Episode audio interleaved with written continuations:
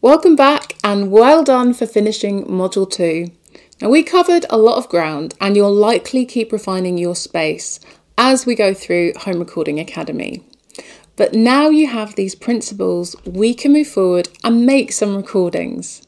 But before we move into all that exciting stuff in the next module, I just want to emphasize this.